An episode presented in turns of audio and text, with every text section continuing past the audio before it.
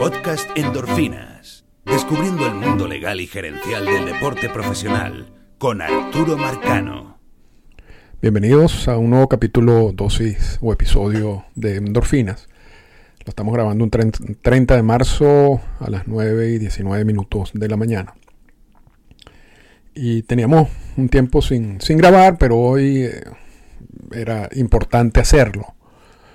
Porque en el día de ayer, el 29 de marzo, MLB y el Sindicato de Jugadores de Ligas Menores, que es parte del Sindicato de Jugadores de Ligas Mayores, llegaron a un acuerdo en relación al primer convenio laboral en la historia de las ligas menores. Y eso es algo que necesariamente tenemos que hablar. Y algo que ya hemos hablado con anterioridad, pero, pero es importante primero grabarlo en caliente. ¿No? Tenemos muy pocos detalles de lo que se negoció, de lo que se va a incluir en el convenio laboral, pero al menos tenemos algunos detalles, algunos datos que los vamos a comentar. Y antes de, antes de, ir a ese punto, a esos datos que estamos sacando de, Athletic y de ESPN, de Drelich eh, por de la nota, una nota de Drelich en The Athletic y una nota de Jess Passan en, en ESPN. Pero antes de llegar a, hablar de esos datos, de esos detalles, de, la parte específica de lo que se acordó, creo que es importante entender cómo llegamos hasta aquí, porque es obvio que hace 10 años, hace 15 años, hubiera sido imposible predecir que en algún momento existiría un convenio laboral de ligas menores. Porque para empezar no había sindicatos de jugadores de ligas menores y había muchas razones por las cuales no había un sindicato de ligas menores. Entre ellas que eh, primero hay un alto número de jugadores internacionales. Después que era es, es un grupo de peloteros que a diferencia en las grandes ligas donde hay relativa estabilidad, en ligas menores hay menos estabilidad. Y además de eso, son jugadores que no tienen la fuerza ni económica ni en grupo para, para crear un sindicato, porque su objetivo es llegar a las grandes ligas. Y muchas veces ese proceso de creación de sindicato y trabajar en el sindicato o, o ayudar al sindicato en ciertas áreas, era visto con, razón como, como, la posibilidad de crear una traba adicional a que el jugador sea luego llamado a las grandes ligas. Por mencionar algunos de, la, de los argumentos que existía y por los cuales se, se justificaba la no creación de un sindicato de grandes ligas, de ligas menores. Pero además de eso, además de eso, las grandes ligas tenían una protección en principio dado por la decisión de la Corte Suprema de Justicia de Federal Baseball, y luego por leyes, luego de, que eso pasó por varias decisiones de distintas cortes, incluyendo la, de nuevo la Corte Suprema de Justicia, en el caso de Kurt Flood. Luego de toda esa, de, de esa sección o de ese monopolio eh, que, tiene MLB y que abarcaba y que incluía las ligas menores. MLB consiguió que el Congreso de los Estados Unidos le diera, a través de leyes, también el monopolio legal en el manejo de las ligas menores. En la ley de Cool Float y luego en una famosa ley que se llama la ley de, para salvar el pasatiempo nacional. Es por ello que, por tanto tiempo, así como MLB tiene un monopolio en, el deporte, pero su relación con los jugadores no está protegida bajo el monopolio, sino por el convenio laboral, que te da una protección a través de las leyes laborales de los Estados Unidos. Entonces, en esa relación, equipos y jugadores a partir de 1968, es donde se negocia el primer convenio laboral con los jugadores de ligas mayores, MLB y el sindicato están protegidos de demandas, están protegidos de, todo tipo de, acciones que puedan presentarse eh, con relación a la relación laboral entre jugadores y equipo. Y están protegidos por el mismo convenio laboral. Repito, eso, es una protección que te da el, derecho laboral en los Estados Unidos. En ligas menores, como no había sindicato, como no había convenio laboral, esa protección venía dada por las leyes. La ley de Curflow, repito, y la ley para salvar el pasatiempo nacional. El problema, y, esto, esta pequeña introducción es para entender por cómo llegamos a este punto. Si hace 10 años era impensable hablar de, un sindicato de ligas menores y mucho menos un convenio laboral. El problema es que recientemente, y por la manera como las grandes ligas han manejado estas ligas menores, y los pagos, los salarios, las condiciones, muchas veces violando leyes locales, sobre todo en el tema de salarios. Estaban pagando un dinero que no incluía ni que no cubría ni siquiera lo que leyes locales hablaban de salarios mínimos. Todo eso, y repito, a pesar de que tenían una cierta protección en estas leyes, todo eso generó algunas demandas de jugadores que decían, mira, tú no me estás pagando lo que me debes pagar, tú estás violando estas leyes locales. Y ese, y ese grupo de demandas, incluyendo una que fue que el, juez de la causa aprobó en el, justamente en el día de ayer, por más de 185 millones de dólares, de, de la diferencia entre lo que MLB estaba pagándole a jugadores de ligas menores y lo que le debería pagar de acuerdo con leyes locales. Y ese, y esa, y ese acuerdo por 185 millones de dólares ahorita aprobado por el juez de la causa va a generarle algunos, un dinero a un grupo de jugadores, alrededor entre de 5 mil dólares a cada uno.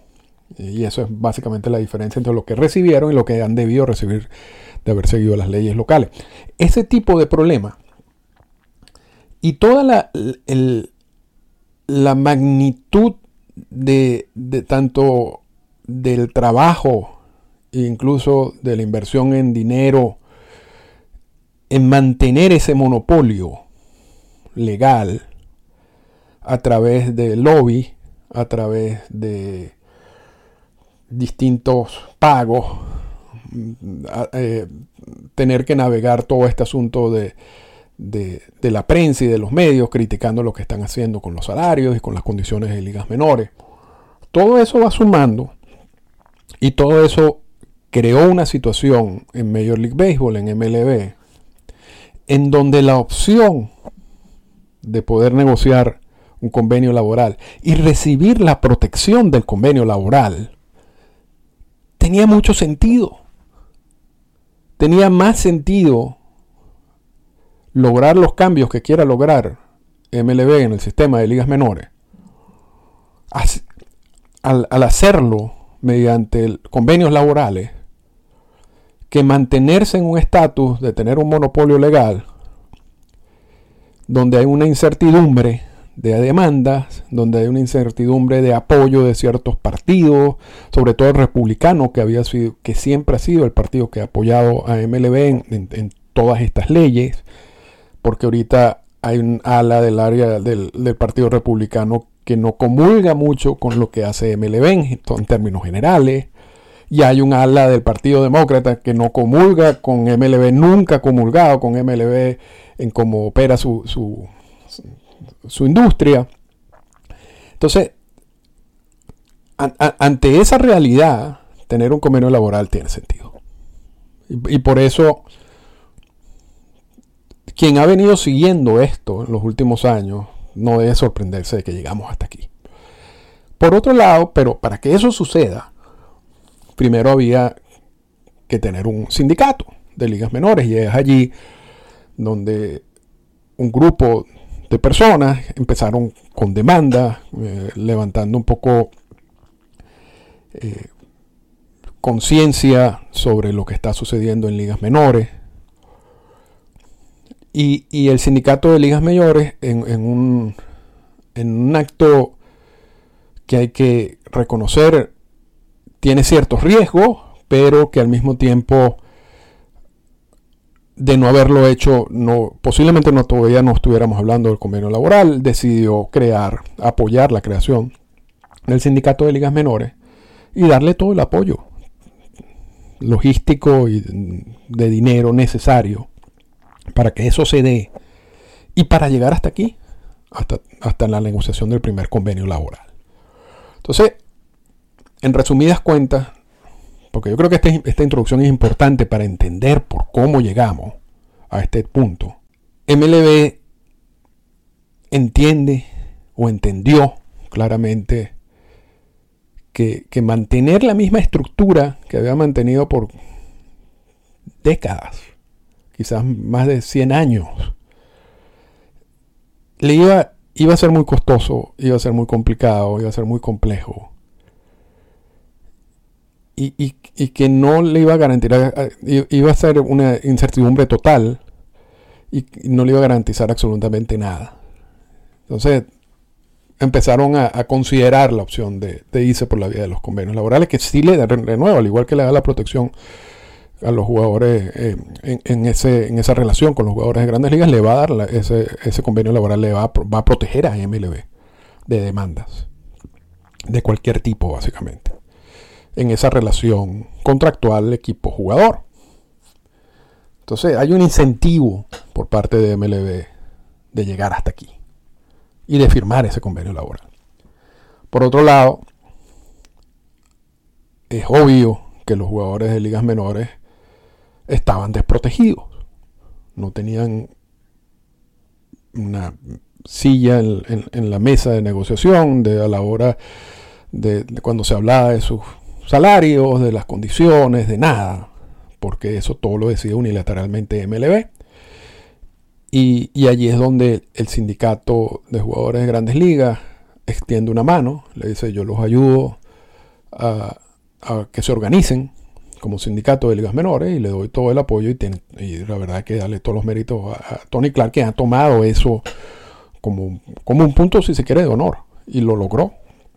Y todo, por supuesto, toda la gente que trabaja con Tony Clark, incluyendo los que empujaron a través de demandas y, generaron la presión adicional para que esto se lograra. Y allí es donde estamos. Ambas partes coinciden en que la mejor vía del trabajo conjunto de aquí en adelante va a ser negociando convenios laborales. Y ayer se llega a un acuerdo de sobre el primer convenio laboral de ligas menores. No tenemos todos los datos ni los detalles del acuerdo, pero vamos a comentar los que ya salieron. Yo creo que la nota de Athletic está mucho más completa que la de ESPN. Y vamos a decir otra cosa. Esto, esto que vamos a leer y que vamos a comentar son, son datos, son que se filtraron. No tenemos el texto del convenio laboral.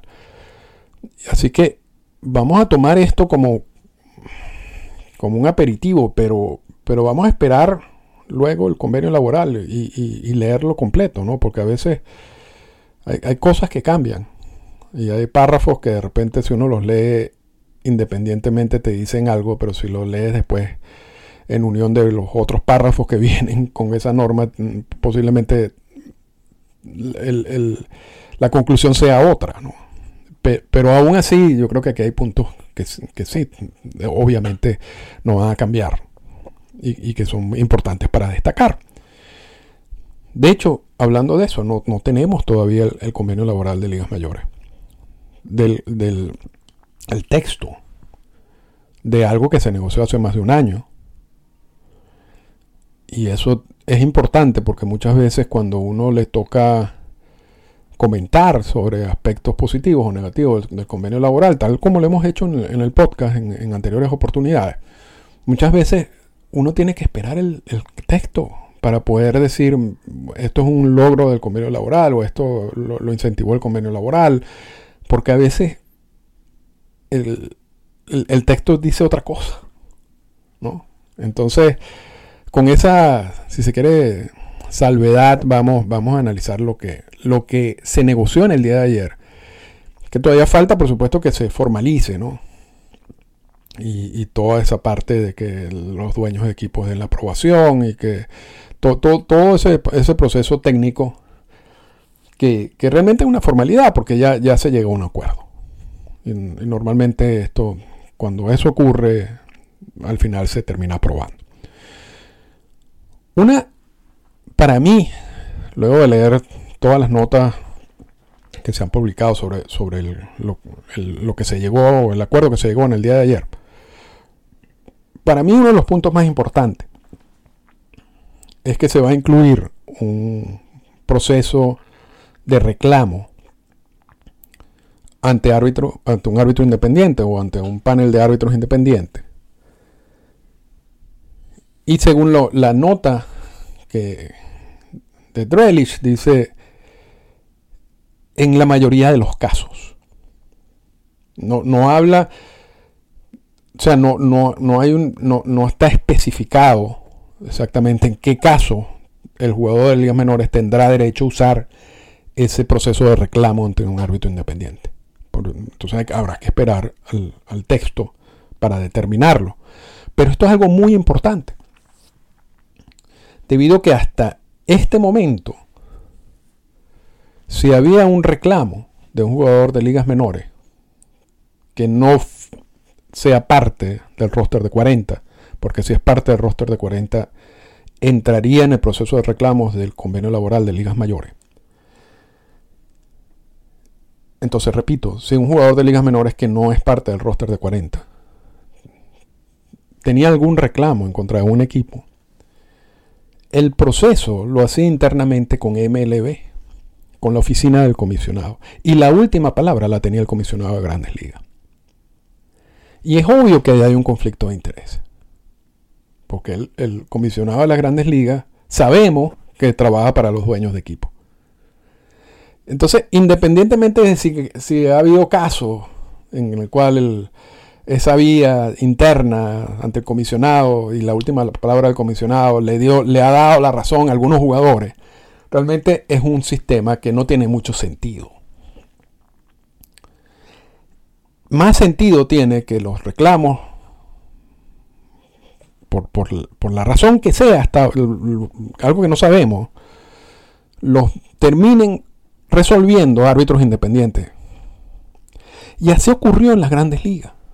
De hecho, en el primer convenio laboral negociado en las grandes ligas, que fue el de 1968,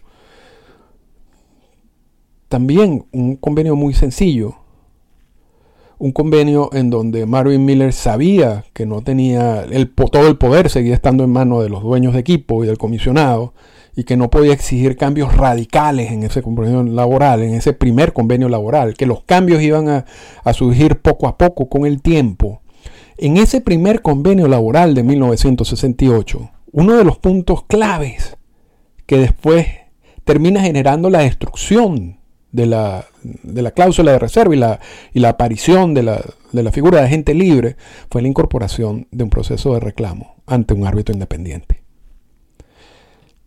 Y entonces vamos ahora al CBA de Ligas Menores. El, el, sindicato hizo exactamente lo mismo. Se copió la estrategia de Marvin Miller. Muy bien. Excelente. Porque es necesario. Y así como, como Marvin Miller tenía esa, esa visión de ver estos procesos de convenios laborales a largo plazo y no ser muy eh, no juzgar lo, que se negocia, sobre todo en los primeros convenios laborales, porque repito, el poder lo sigue teniendo en su mayoría las grandes ligas y los dueños de equipos. Lo mismo se aplica a este primer convenio laboral de ligas menores. Este primer convenio laboral de ligas menores hay que verlo como un primer paso. Un primer paso de muchos. Y posiblemente en este, en este primer paso habrá muchas cosas aquí que todavía están muy lejos de, llenar las expectativas de muchos jugadores de ligas menores. Pero ese no era el objetivo de un primer convenio laboral. Creo que el primer convenio laboral es empezar a sentar las bases. Y luego, con el tiempo, entonces ir mejorando cada una de estas posiciones y cada uno de estos argumentos y este, cada uno de estos conceptos hasta llegar a un punto en donde hay un balance de poder. Y se puede decir que el, sindicato en el convenio laboral de grandes ligas logró ese balance de poder. Yo creo que luego se, volvió a ir hacia el lado de los dueños de equipo y ahorita estamos en una etapa un poco confusa. Entonces, no, no seamos tan drásticos ni tan críticos de lo que se logra en este primer convenio laboral de ligas menores porque ese no es el objetivo. Repito, hay que ver esto como un proceso a largo plazo. Entonces, uno de esos quizás puntos más importantes de todo esto es la incorporación de este proceso de reclamo ante un árbitro independiente. Y lo más interesante tiene que ver con los jugadores latinoamericanos en este sentido. Porque, claro, repito, hay que, hay que esperar a ver cuál es la definición de este proceso. Pero un área de mucho reclamo es la firma de jugadores internacionales. Y, me ha tocado participar en algunos de esos reclamos ante, ante la oficina del comisionado. Y, son reclamos que varían, ¿no? De, que hubo un preacuerdo y lo violaste, no, terminaste firmando al jugador, o hubo un preacuerdo por un determinado monto y después le hiciste el examen médico y apareció esto y me quieres bajar el dinero del bono de firma. Hay infinidad de casos parecidos. Esos casos muchas veces ni siquiera se llevan al proceso de reclamo ante la oficina del comisionado. Porque muchas veces la gente que maneja esos jugadores no tiene idea que eso existe. O tiene miedo a seguir ese proceso. Ahora, cuando esos reclamos ahora vayan a, un árbitro independiente, yo creo que ahí se van a abrir varias ventanas importantes. Porque honestamente que muchos de esos reclamos que, que no terminaron siendo rechazados a nivel de la oficina del comisionado, no lo hacían porque no tenían la razón el jugador, sino por una cuestión, por supuesto, de, proteger el sistema que ellos mismos crearon en, la firma de peloteros latinoamericanos. Ahora, un árbitro independiente no tiene esa, esa motivación.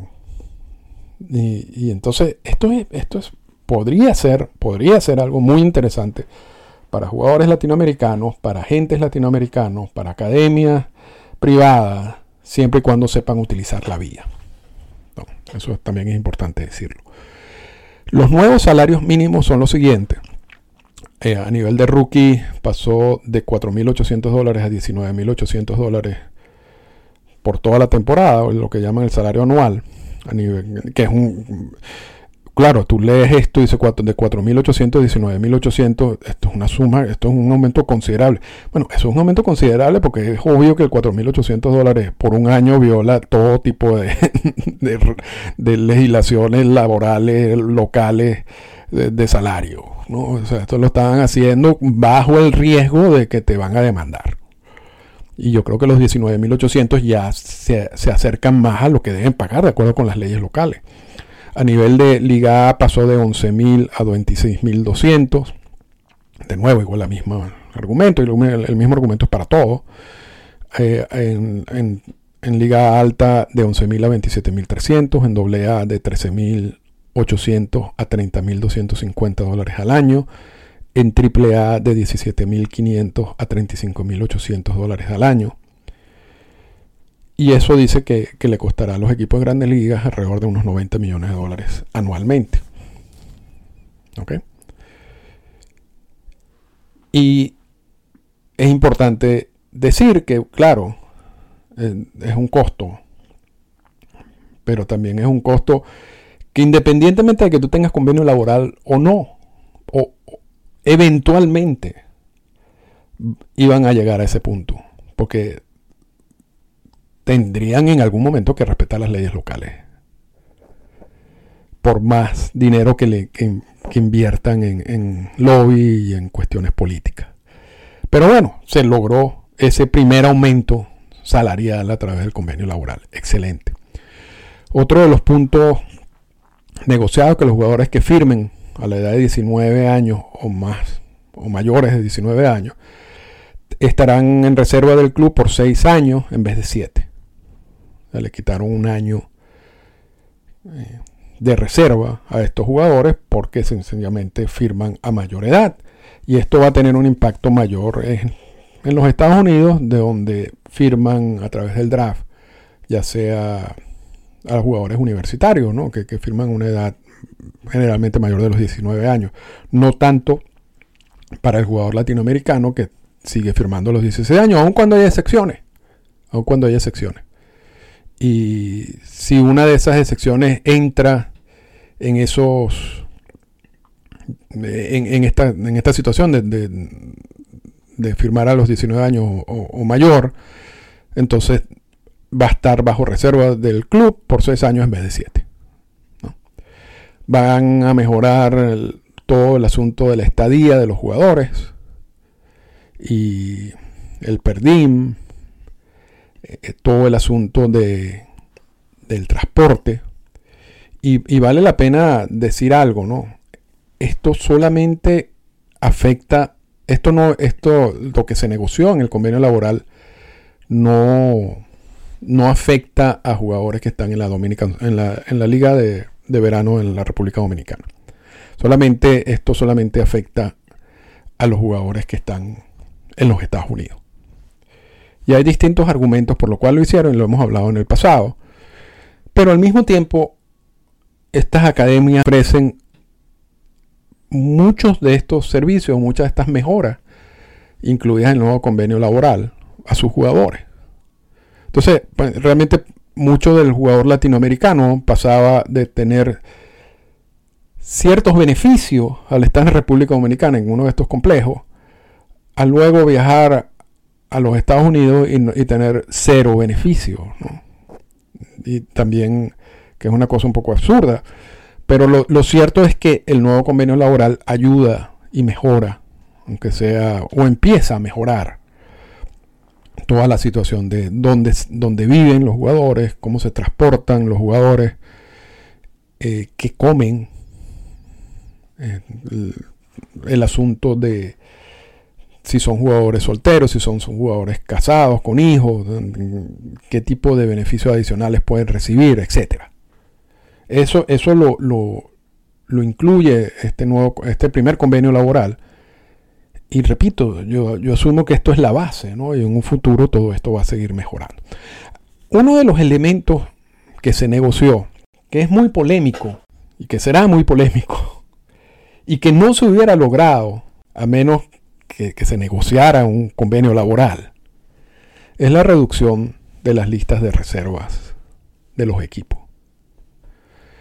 MLB tiene un plan desde hace mucho tiempo basado en el hecho que el sistema de ligas, las ligas menores es demasiado grande y demasiado costoso para lo que termina produciendo. Muy, hay un porcentaje muy bajo de jugadores que entran al sistema de ligas menores que terminan en las grandes ligas. El resto es gasto para los equipos de grandes ligas. Y la oficina del comisionado, repito, desde hace mucho tiempo ha venido diciendo esto, este sistema tenemos que recortarlo. Porque no, no tiene sentido, ni, incluso ni para el jugador tiene sentido.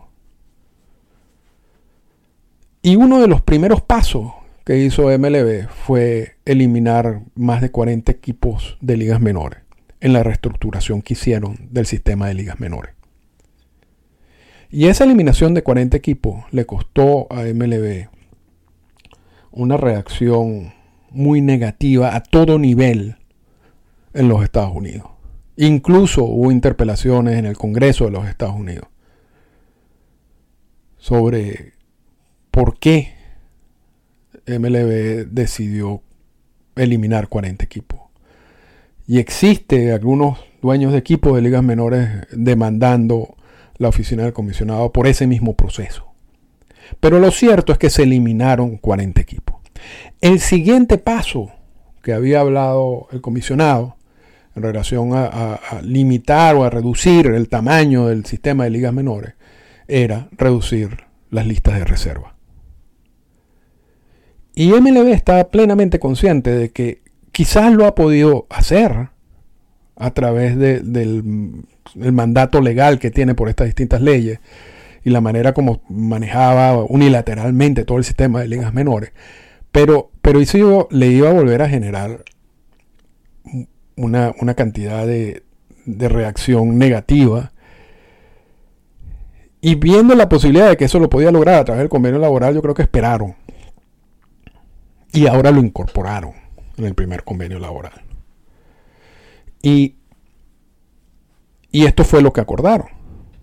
Eh, el máximo de las listas de reserva nacionales o domésticas, como le dicen, ahora va a ser de 165 durante la temporada, antes era de 180, y de 175 en fuera de temporada, antes era de 190. Eso, esa reducción empezará a partir del, del 2024. Y esto tiene una cantidad de efectos. así como, como aumenta el salario por un lado de los jugadores, algo que eventualmente obligatoriamente ibas a tener que hacer y que empezaron a hacer, estás reduciendo la cantidad de jugadores que van a recibir ese sueldo. Ahí, ahí como, como yo ponía en un tweet, cero mata cero. No tanto, pero por un lado tienes un sistema donde los jugadores van a ganar un poco más, pero van a haber menos jugadores. Y esto, esta reducción, que lo logran a través del convenio laboral y que por cierto entonces ahora están protegidos por el convenio laboral. No solamente de demandas y de, de, todo este, de estas críticas a todo nivel, incluyendo el Congreso de los Estados Unidos, pero además con la aprobación del sindicato. Entonces te quitaste un problema. O sea, querías hacerlo, lo hiciste a través del CBA y te proteges. Entonces, un paso de eso también, así como la incorporación de la, del árbitro independiente, un paso muy a favor o, importante para el sindicato. Yo creo que esto, este, este, esta reducción es algo que siempre ha querido hacer MLB, sobre todo recientemente, y que ahora lo pudo lograr. ¿Qué impacto tendrá esto en la firma de jugadores a futuro? Y esto escribía mi amigo Félix Luzón en su, en su cuenta de Twitter debe tener un impacto. Ya, ya la eliminación de equipos de grandes ligas, de equipos de ligas menores, tuvo generó un impacto. Pero ahora reduces los rosters de, y las listas de reserva. Porque también hay una reducción de roster, por cierto, de 33 a 30. Que no lo tengo aquí en la, en la nota de Drelix quizás esté más adelante. Vamos, vamos, a basarse en las listas de reserva. Esto, esto va a tener un impacto en cuántos jugadores necesito yo firmar ahora para alimentar este sistema de ligas menores. No necesito tantos jugadores como antes. Y, y, la primera reducción fue, bueno, cuando hay menos equipos de ligas menores, por supuesto, no necesito tantos jugadores, porque ya me eliminaste 40 equipos. Pero ahora la lista de reserva son menos jugadores también. ¿Cómo impactará eso la firma de jugadores en Latinoamérica? ¿O en el, en el draft de regla 4? Eso no lo sabemos todavía. Pero de que tiene un impacto va a tener un impacto, porque repito, el sistema es más pequeño. No necesitas tantos jugadores. Muchas de, de los beneficios del convenio laboral, los otros que, incluye la nota de Athletic, vuelven hacia lo mismo, el transporte, la creación de un comité de nutrición en los clubhouse para que vean la calidad de las comidas, el aumento en el perdim dinero que reciben a diario para si no le ofrecen la comida para que coman. Un comité para que ofrezca algún tipo de comentario sobre los cambios de reglas que MLB quiere implementar a nivel de ligas menores vamos, se va a tener una política antidopaje y una política de violencia doméstica conjunta, no que antes no podían suspender, si lo hacían, pero eran, una eran políticas que manejaba unilateralmente MLB, ahora van a tener que negociar la política con el sindicato. Y debe ser algo muy parecido a lo que ocurre a nivel de grandes ligas, y todas las, distintas protecciones que puede tener un jugador. Eh, el asunto de los derechos de imagen. Ahora el sindicato pueda representar a todos estos jugadores en la negociación de, lo que se llaman licencias en grupo. Eh, hay temas médicos en donde los jugadores en determinadas circunstancias pueden pedir una segunda opinión sobre asuntos médicos, sobre opiniones de, alguna lesión que hayan recibido del equipo. Crean unos periodos de entrenamiento que la verdad que hay poca información sobre esto. Hablan de, distintos periodos de entrenamiento. Uno que, que empieza al finalizar la temporada y dura hasta el viernes antes de Thanksgiving, del Día de Acción de Gracia. Uno que empieza eh, en Thanksgiving, aproximadamente por el, Día de Acción de Gracia, hasta el primero de enero. Y después hay uno que llaman el periodo de entrenamiento de invierno, que es del 2 de enero hasta el sprint training, hasta el campo de entrenamiento. Esos, en estos distintos periodos, yo me imagino que esto es parecido a lo que antes llamaban mini camps, pero se están creando ahora como unos periodos específicos. Los jugadores recibirán dinero. ¿Qué, ¿Qué tipo de impacto tendrá esto en las ligas del Caribe? Habría que leer el convenio laboral y, todos los, puntos específicos de eso, pero a mí me llama la atención ese periodo, sobre todo el, que llaman de invierno, que empieza el 2 de enero y termina en el sprint training. Porque, porque ya sabemos cómo es la relación de MLB y las ligas del Caribe.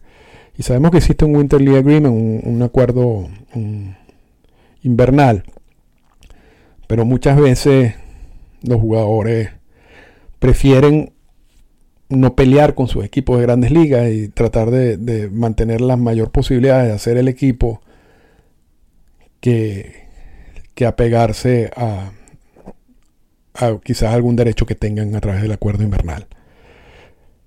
Y eso va a pasar siempre. Pero, pero vamos a esperar en detalles qué es lo que, lo que son esos periodos de entrenamiento. MLB también acuerda no hacer una más eliminación de equipos de grandes de ligas menores durante los cinco años de este CBA. Este es un CBA, un convenio laboral negociado por cinco años, que es una formalidad. Yo creo que, como dice aquí la nota de Drelich, el sindicato quiere que lo, lo incluyan como, como parte del CBA, pero después de la, reducción de los 40 equipos, los, equipos que quedaron firmaron un, acuerdo de trabajo por 10 años. Este es un convenio laboral de 5 años. En esos 5 años no, va a haber contracción, como, como se le conoce el término. Y yo creo que eso es básicamente los puntos principales. Sí, son los puntos principales del, del convenio laboral. tenemos ya 38 minutos hablando, pero ya, ya, vamos, ya vamos a terminar.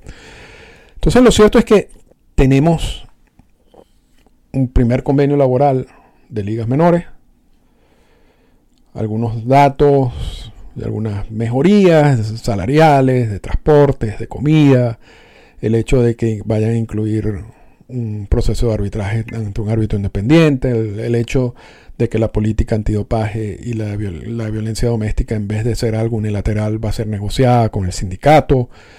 Hay muchas cosas positivas de este convenio laboral. Muchas cosas positivas. Y hay que verlo, repito, no como que este es el convenio laboral que va a resolver todos los problemas. No.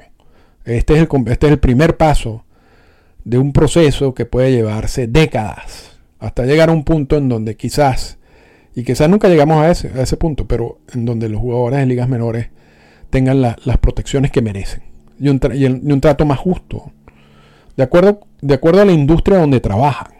Pero es importante dar ese primer paso y yo creo que yo, felicito al equipo del, del, sindicato encargado de esta negociación, el de la visión que tuvieron, de aprovechar la oportunidad, porque así como MLB veían en el convenio laboral una forma de salirse del problema que, que estaban metidos, eh, el sindicato también pudo oler eso y empujar para que esto se, sucediera, para que se fuera una realidad. Y eso tiene mérito. O sea, aquí, no, aquí yo creo que todos son ganadores. Esto, esto es, a diferencia de, quizás los, podcasts que yo he grabado, sobre todo últimamente, acerca de los convenios laborales de MLB y el sindicato, y la crítica muchas veces que he hecho de manera muy fuerte con lo que ha hecho, con lo que ha venido negociando el sindicato en los últimos convenios laborales, porque ya eso es otro estatus. Ya, ya, ya el sindicato está negociando convenios laborales a nivel de ligas mayores desde 1968. Entonces ya están en una posición en donde deberían estar plenamente conscientes en qué es lo que están negociando y el impacto de lo que están negociando. no puede sacar la, la, carta de que no sabía o me engañaron o ese tipo de cosas. A nivel de ligas menores, todo el poder en estos momentos lo tienen los dueños de equipo. Todo el poder. Entonces, cualquier negociación que, que, se haga en los próximos años, hay que entender que, que siempre van a haber pocas mejorías de lo que está pasando. Pero, pero se va a mejorar el sistema. Y eventualmente, repito, vamos a tener un sistema más justo. Que yo creo que eso es el objetivo de, todo esto. Así que me, pasé un poco de los acostumbrados 30 minutos, pero espero haberle dado un buen resumen de lo que sucedió. Y Ojalá que, puedan publicar ese documento completo pronto y cuando lo hagan, entonces sí vamos a hacer una, otro capítulo donde vamos a enfocarnos más en el impacto de este documento en el béisbol en Latinoamérica. Esta fue una presentación del podcast Endorfinas. Para comunicarse con nosotros, escríbanos a las siguientes cuentas en Twitter. Arroba Arturo Marcano y arroba Endorfinas Radio.